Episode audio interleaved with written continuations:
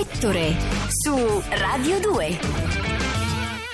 Bentornati a Ettore, il programma che non vi parla di nani e ballerine ma di modelle Minions. Nello scorso weekend e in questo, dei temi davvero strani, però belli da raccontare, divertenti da raccontare. Il film è un film del 2015, si chiama The Minions ed è il quarto, in realtà il terzo in ordine cronologico, film dell'Universal che copre, eh, ma lo copre molto bene, il mondo dei film d'animazione e che cosa succede con questo film? Ve lo dico ancora prima, cioè gli effetti ve li racconto prima della trama. Incassa 1 miliardo 159 milioni di euro nel mondo, secondo miglior risultato per un film d'animazione solo dopo Frozen, undicesimo nella classifica dei film con maggiori incassi nella storia del cinema. Stiamo parlando dei Minions. E perché? I Minions hanno questo successo? Perché sono molto divertenti. Perché Pierre Coffen e Kyle Baldà, insieme a Brian Lynch e sui personaggi creati da Sergio Pablos, riescono a inventare una storia che non sta in piedi, perché davvero non sta in piedi, ma che risulta irresistibile. Allora i Minions nascono, l'abbiamo detto, come organismi monocellulari. Poi si sviluppano, riescono a diventare qualcosa di diverso, arrivano a terra, non sono nemmeno anfibi, sono Minions. È una cosa strana. Si nutrono di banane, le scoprono appena arrivate sulla spiaggia, amano follemente le banane e eh, hanno solo, eh, quasi a prioristicamente, anzi è il loro DNA, il codice genetico che gli impone di seguire i cattivi. Loro vogliono seguire i cattivi. E allora li vediamo all'inizio di questo film fare un po' di pasticci per esempio, innamorarsi del dinosauro e però farlo rotolare su una pietra e costargli la vita, di un Tyrannosaurus Rex. Innamorarsi dell'uomo delle caverne, ma convincerlo a combattere un orso con una chiappamosche, con uno schiacciamosche, perché sembra più efficace e gli costano la vita. Andando avanti così, distruggono e uccidono tutti gli egiziani, li fanno finire il faraone, li fanno finire sotto una piramide, faraone più cattivo di sempre, ma sbagliano, girano dall'altra parte del progetto, la piramide sta sulla punta e quindi schiaccia poi il faraone e tutti gli egiziani. Arrivano fino a Napoleone, costano la vita a Napoleone che si cannoneggia da solo per colpa loro. Allora restano da soli, si ritirano, se ne vanno al Polo Nord e al Polo Nord si ritrovano sempre più depressi. Prima di deprimersi definitivamente, però, riescono a canticchiare tra di loro ed augurarsi buon Natale. Ah, no, no! Ale, kamame! Una, tu! Olito makani, matora ni poka, papiro de brini, le maura chihuahua. Vabbè, i Minions fanno confusione. E allora cosa devono fare? Devono trovare un altro cattivo e per trovarlo tre di loro vanno in missione. Quello che decide di partire per primo si chiama Kevin, è un minion alto, sono tutti uguali i minion alti, sono pettinati tutti uguali. Ha bisogno di qualcuno che lo accompagni in una missione impossibile, trovare un altro cattivissimo di cui innamorarsi. Con lui andrà Stewart, il musicista, che ha un occhio solo e che non capisce bene dove deve andare, pensa di dover andare in tournée, lo segue, ma soprattutto con lui andrà il piccolo, piccolissimo Bob, il nostro idolo. Tutto l'universo obbedisce all'amore tranne i Minions che obbediscono solo a quelli cattivi e può succedere solo a Etto Radio 2 che si incrocino Carmen Consolo e Franco Battiato con i Minions, ma sta succedendo proprio ora. I Minions che abbandonano la caverna al Polo Nord sono tre e allora sono Kevin, eh, l'abbiamo detto, il più maturo, il più saggio, saggio si fa per dire, ma comunque il più maturo dei tre, quello che ha l'idea di cercare un nuovo cattivo. Insieme a lui ci sono il piccolo Bob, che parte, vorrebbe andare a tutti i costi e alla fine lo portano perché non ci sono altri volontari, e Stuart, che crede di andare in tournée. Stuart è un chitarrista, suona l'ukulele ed è convinto di andare a fare una grande tournée. I tre viaggiano per il mondo finché non arrivano negli Stati Uniti e negli Stati Uniti nel 1968 scoprono, eh, perché si sintonizzano per caso su una stazione televisiva pirata, scoprono per caso che c'è una grande convention di tutti i cattivi del mondo, una sceneggiatura molto forte, una grande convention di tutti i cattivi del mondo che si svolge a Orlando, che è un posto che diventerà florido in Florida dopo qualche anno, ma che in quel momento è ancora un postaccio, insomma, paludi, caverne, eh, anzi, niente caverne, catapecchie proprio. E allora vanno in Florida per conoscere la più cattiva di tutti, quella che loro vogliono servire a tutti i costi, che si chiama Scarlet Overkill e in italiano è doppiata da Luciano Littizzetto.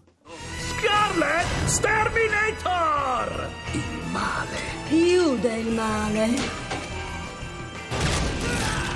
Il genio del male! Una donna deve guadagnarsi da vivere. Fatevi da parte, maschi! Fate largo! C'è un nuovo cattivo in giro! Scusatemi. E quel cattivo è femmina. Scarlet Overkill è femmina, tutti i minion sono maschi, quindi c'è anche un elemento per cui loro si innamorano di lei. Overkill in inglese, Terminator in italiano. Lei ha un disegno molto chiaro, vuole rubare la corona della regina Elisabetta e per farlo ha bisogno dell'aiuto di un altro grande criminale che le faccia da henchman, da assistente in questa questa sua eh, complice in questa sua impresa. E allora organizza una grande rissa, qualcuno deve rubarle un diamante, chi riuscirà a rubarle quel diamante diventerà il suo assistente. In una carambola infinita il diamante finisce in bocca a uno dei minions e i minions diventano i suoi assistenti. Qui, questo è il momento in cui Scarlett spiega ai minions che cosa devono fare. Questa tazza di tè al latte comanda su tutto. Sono la sua più grande fan. Apprezzo il suo lavoro e voglio tanto, tanto, tanto la sua Rubatele la corona e ogni vostro sogno si avvererà. Rispetto, potere, Banana! banana. Ecco, Scarlett ha capito come usare i minions.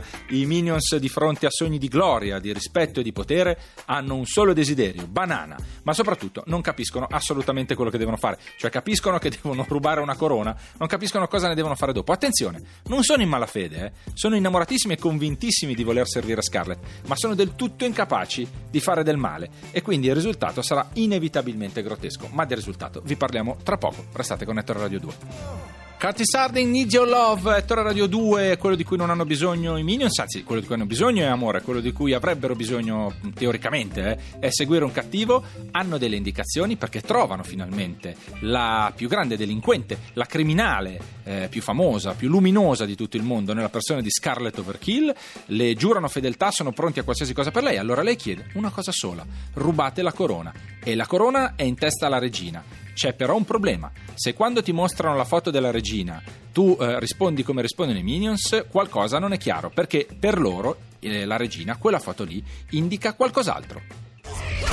Do you know who this is? Eh, la cucaraccia? This is Queen Elizabeth. And I Eh, sapete chi è quella della foto? Chiede Scarlett Overkill, che è doppiata da Sandra Bullock, è interpretata da Sandra Bullock nella versione originale, e loro rispondono la cucaraccia. E se la regina è la cucaraccia, inevitabilmente la missione sarà un problema. Come si conclude la missione? Non col furto della corona, ma con il fatto surreale che Bob, il più, il più piccolo di tutti, diventa re d'Inghilterra. La corona è sua. E poi, con un artificio, cederà la corona o tenterà pur di farle favore di cedere la corona a Scarlett facendo di lei la regina, realizzando il suo sogno. Non succederà. Non succederà perché Bob, per esempio, quando diventa re, anche lì non ha le idee molto chiare e quindi prova a fare un discorso alla nazione. Eccolo.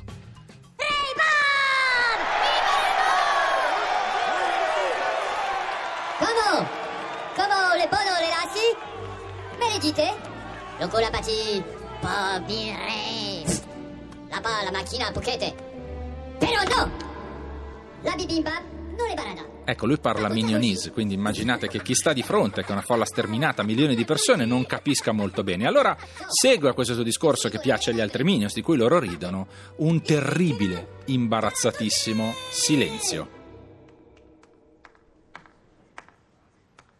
E come si risolve il silenzio? Ritornando al principio. Ola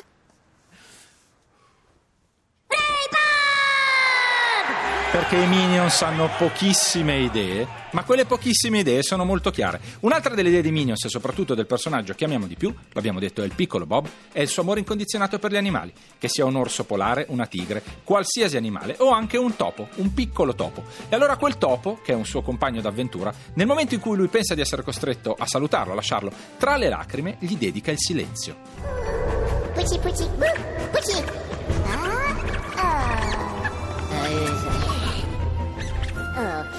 Pucci Macali Gli animali si chiamano tutti uguali, in questo caso il topo si chiama Pucci, le Pucci sono tutti le Pucci.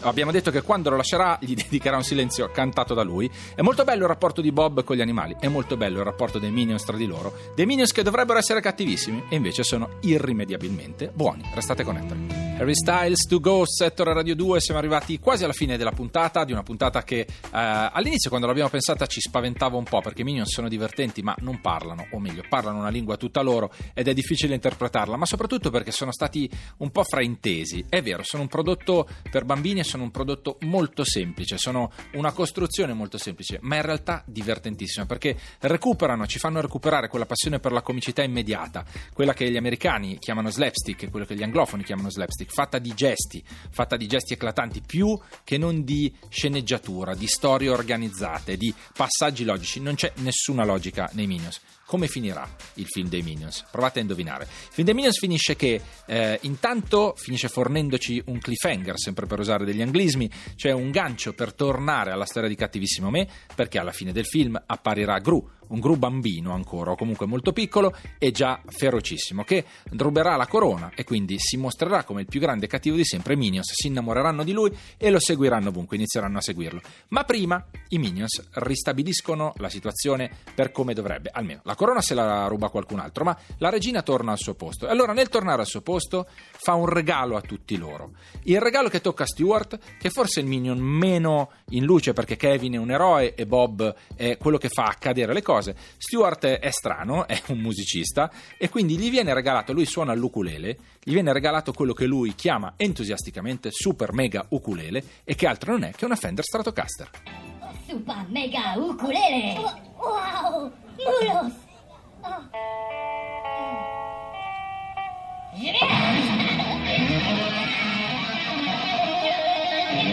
In una puntata in cui vi abbiamo fatto sentire anche Purple Haze di Jimi Hendrix, la solo di Stewart che entusiasta del super mega ukulele che gli regalano, fa tapping, usa tutte le tecniche del solo di chitarra e poi inevitabilmente, come in ogni grande concerto rock che si rispetti, arriva alla fine del solo a distruggere la chitarra che la regina gli ha appena regalato perché i Minions sono fatti così, non sono affidabili, non c'è niente che facciano che possa avere una logica.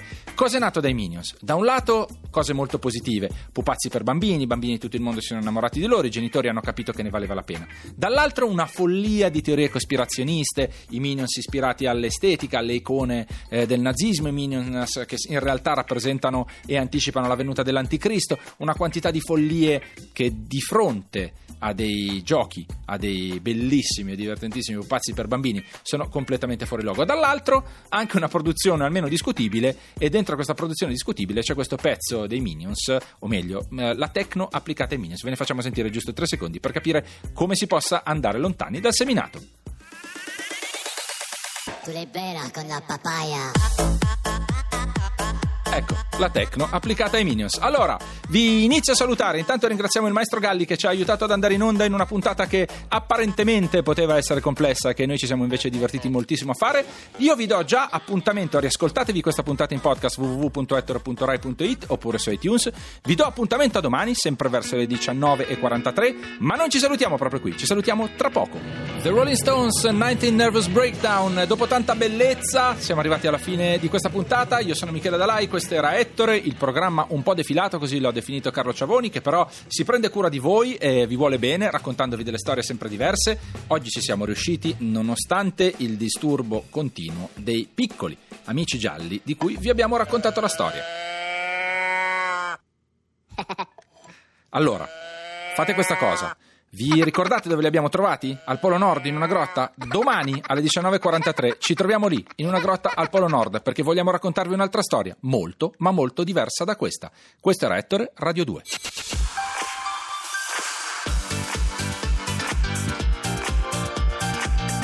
Tutta un'altra musica. Radio 2